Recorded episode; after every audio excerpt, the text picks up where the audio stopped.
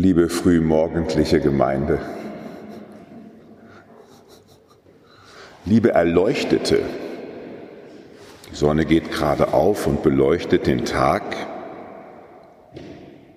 liebe Erleuchtete, das sage ich so, weil das Tagesgebet des zweiten Weihnachtssonntages behauptet, allmächtiger, ewiger Gott, du erleuchtest alle, die an dich glauben.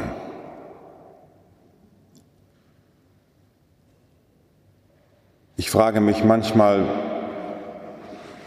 was heißt das, erleuchtet zu sein von Gott? Es gibt ja so viele Gründe, dass das Leben sich zuzieht, verdunkelt, Fragen, Sorgen, Zweifel. Du erleuchtest alle, die an dich glauben.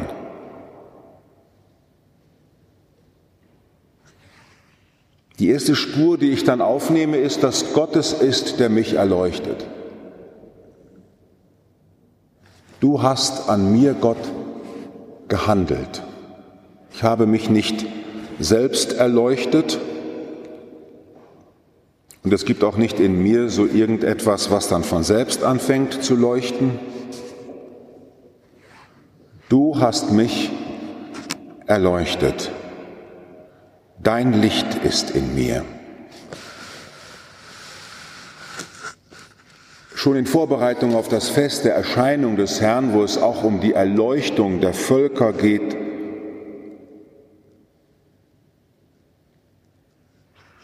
hört die Kirche dem Buch der Weisheit zu heute. Dort ist von Erleuchtung die Rede. Schöpfer des Alls gebot mir, und der mich schuf, ließ mein Zelt einen Ruheplatz finden. Er sagte in Jakob, schlag dein Zelt auf und in Israel dein Erbteil.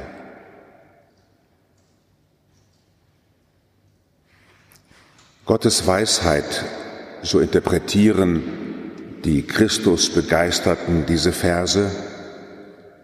Gottes Weisheit hat sich durch Christus in der Welt einen Ruheplatz gesucht Und diejenigen, die durch die Taufe zu Christus gehören, dürfen sich begreifen als Wohnort der Weisheit Gottes, die sich in dieser Welt niedergelassen hat.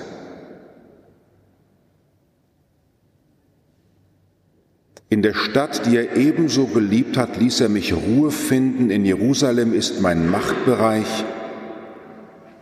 Das, was auf einer geschichtlichen Ebene vielleicht die Stadt Jerusalem ist, liest der Glaubende auch als Aussage über sich selbst. Du hast mich geschaffen, damit du mich lieben kannst, Gott. Und du hast deine Weisheit in mir einen Ruheplatz finden lassen. Darum kommt der Antwortpsalm darauf zu sprechen, der Psalm 147, Jerusalem rühme den Herrn, Zion Lob singe deinen Gott, denn er hat die Riegel deiner Tore festgemacht, die Kinder in deiner Mitte gesegnet. Der ich als von Gott erleuchteter diese Zeilen lese, denke nicht nur an die Stadt Jerusalem, über die der König David singt, sondern heute Morgen mit Ihnen darf ich einen Moment sagen, ich bin dieses Jerusalem. Jehushalom, Stadt des Friedens. Die Weisheit von Gott, die in meinem Herzen Platz genommen hat und die bei mir zu Hause sein will, macht mich zu einem Ort des Friedens, Jehushalom. Und meine Aufgabe ist es, durch mein ganzes Leben Gott zu rühmen, ihn zu loben.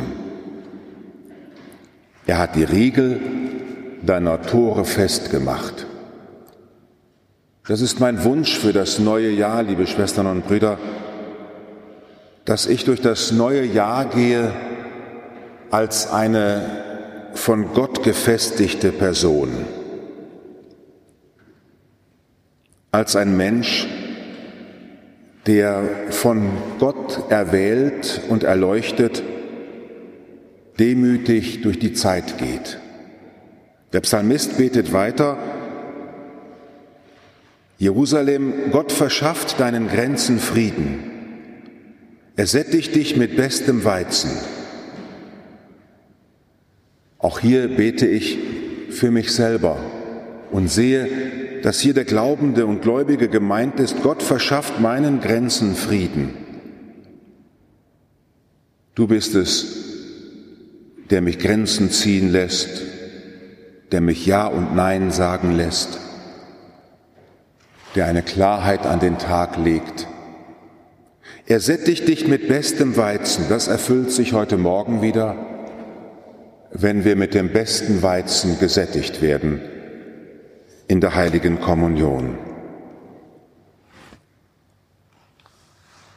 Zur Vorbereitung daraufhin auf die Kommunion betet die Kirche im Gabengebet heute, heilige unsere Gaben durch die Menschwerdung deines Sohnes. So wie dein Sohn in unserem Fleisch Mensch geworden ist, so wird er heute unter uns wieder lebendig in den Gaben von Brot und Wein. Weil er Mensch wurde, kann er heute unter uns gegenwärtig werden. Durch seine Geburt hast du allen Menschen den Weg der Wahrheit gewiesen und ihnen dein Reich verheißen. Wir sind mit Christus verbunden, um Richtung zu zeigen. Lass uns in dieser Feier verkosten, was du denen bereitet hast, die dich lieben. Hier heute Morgen verkosten wir. Ich weiß nicht, ob Sie schon mal bei einer Weinprobe waren, wenn man Wein verkostet, da muss man mit allen Sinnen offen sein. Heute dürfen wir wieder neu schmecken. Diese Herrlichkeit, dass Gott uns von seinem Licht her gibt und wir durch ihn erleuchtet durch diese Zeit und Welt gehen. Weihnachten, liebe Schwestern und Brüder, ist nicht einmalig, sondern ist der Anfang eines immerwährenden Ausleuchtens dieser Welt durch Gott, der uns nicht allein lassen will.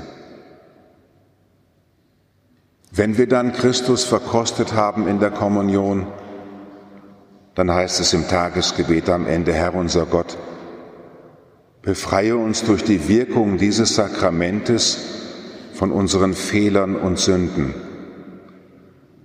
dass sozusagen ein großer Kehraus stattfindet, in dem Christus in uns Platz nimmt, mögen wir neu ausgerichtet und gereinigt werden. Erfülle unser Verlangen und schenke uns alles, was wir zum Heilen nötig haben. Lass uns unterwegs sein in dieser Welt, dass wir dich nicht verlieren, dass wir mit dir unterwegs bleiben. Amen.